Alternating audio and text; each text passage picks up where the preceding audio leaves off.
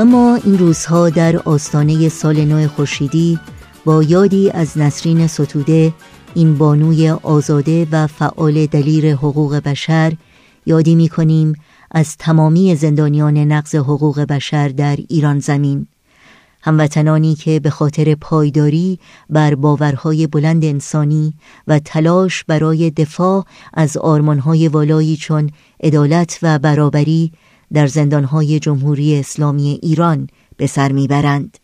به یاد نسرین ستوده و دیگر زندانیان نقض حقوق بشر در ایران.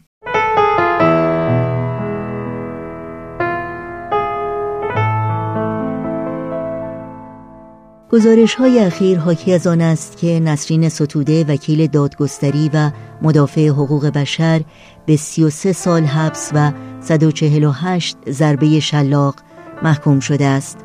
این حکم مربوط به پرونده دومی است که نسرین ستوده با آن روبرو بوده است.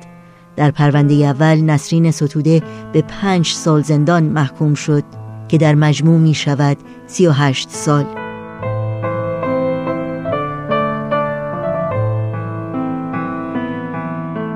رضا خندان، همسر نسرین ستوده که خود چندی پیش به شش سال زندان محکوم شد، در گفتگویی با بی بی سی فارسی تاکید کرده است مطابق قانون اتهامات تجمیع می شود و بالاترین حکمی که به هر یک از اتهامات داده شده قابلیت اجرا دارد.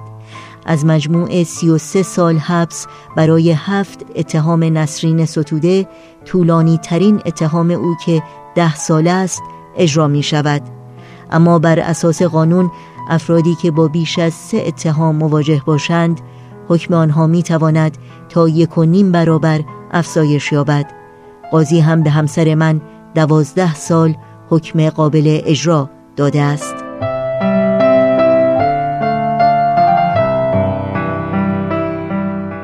اخیراً رضا خندان در مورد شرایط دادگاه، شرایط صدور حکم و روند محاکمه نسرین ستوده به سایت خبری رادیو فردا گفت: در پرونده اول و دوم خانم من در مرحله دادگاه، زمانی که به اصطلاح دادگاه تشکیل جلسه میده، نه خودش حضور داشت و نه وکیل داشت. هیچ کدوم از این پرونده ها.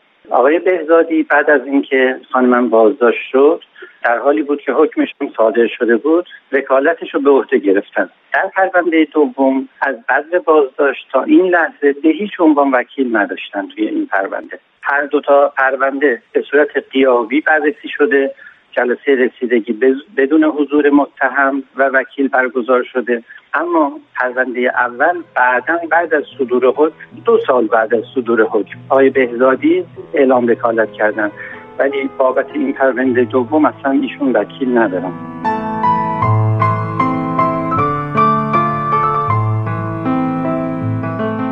در روزهای اخیر سازمانهای بین المللی و نهادهای حقوق بشر شدیداً به حکم زندان نسرین ستوده اعتراض کردند و خواستار آزادی فوری وی و همسرش رضا خندان شدند.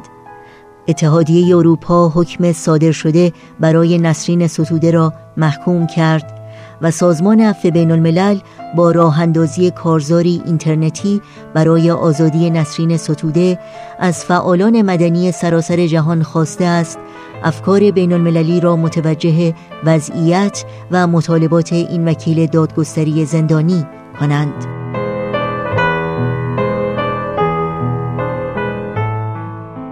دلنوشته نسرین ستوده که چند ماه پیش در زندان اوین خطاب به فرزند خردسالش نیما نگاشته است، شمه‌ای است از آنچه که بر هزاران زندانی بیگناه نقض حقوق بشر در زندانهای جمهوری اسلامی ایران گذشته و می‌گذرد و تو خود حدیث مفصل بخوان از این مجمل. با خطوطی از این دلنوشته یادی می‌کنیم از نسرین ستوده و از تمامی زندانیان بیگناه در ایران.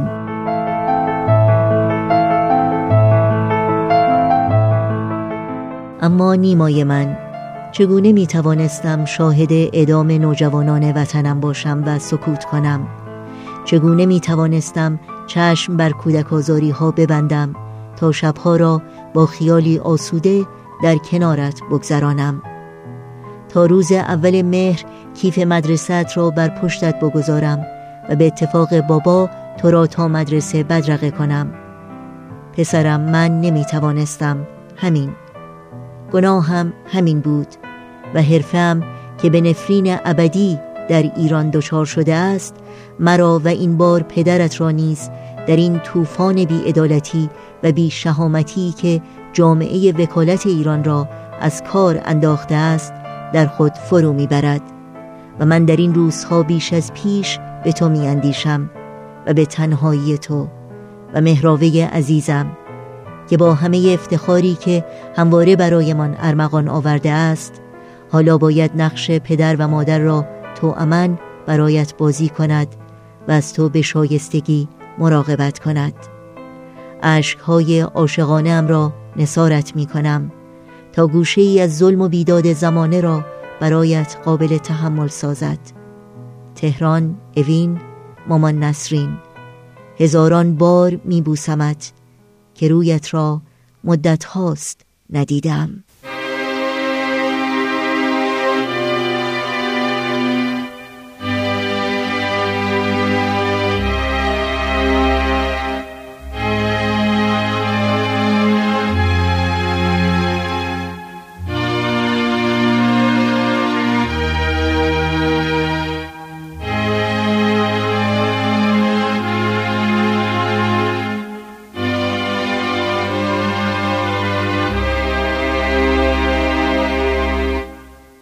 یاد تو و یاد شما در این روزها و در همه روزها زنده و پایدار.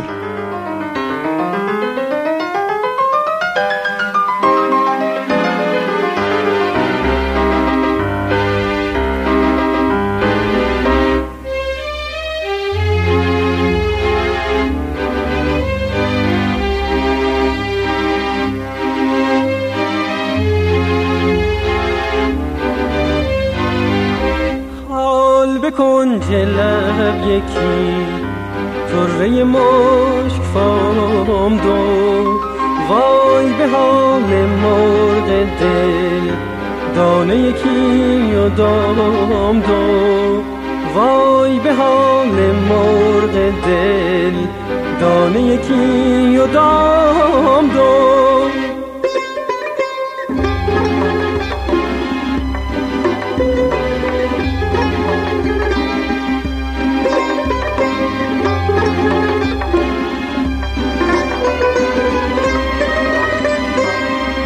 محتسب است و شیخ و من صحبت عشق در میان، از چه کنم مجابشان پخته یکی و خام دو.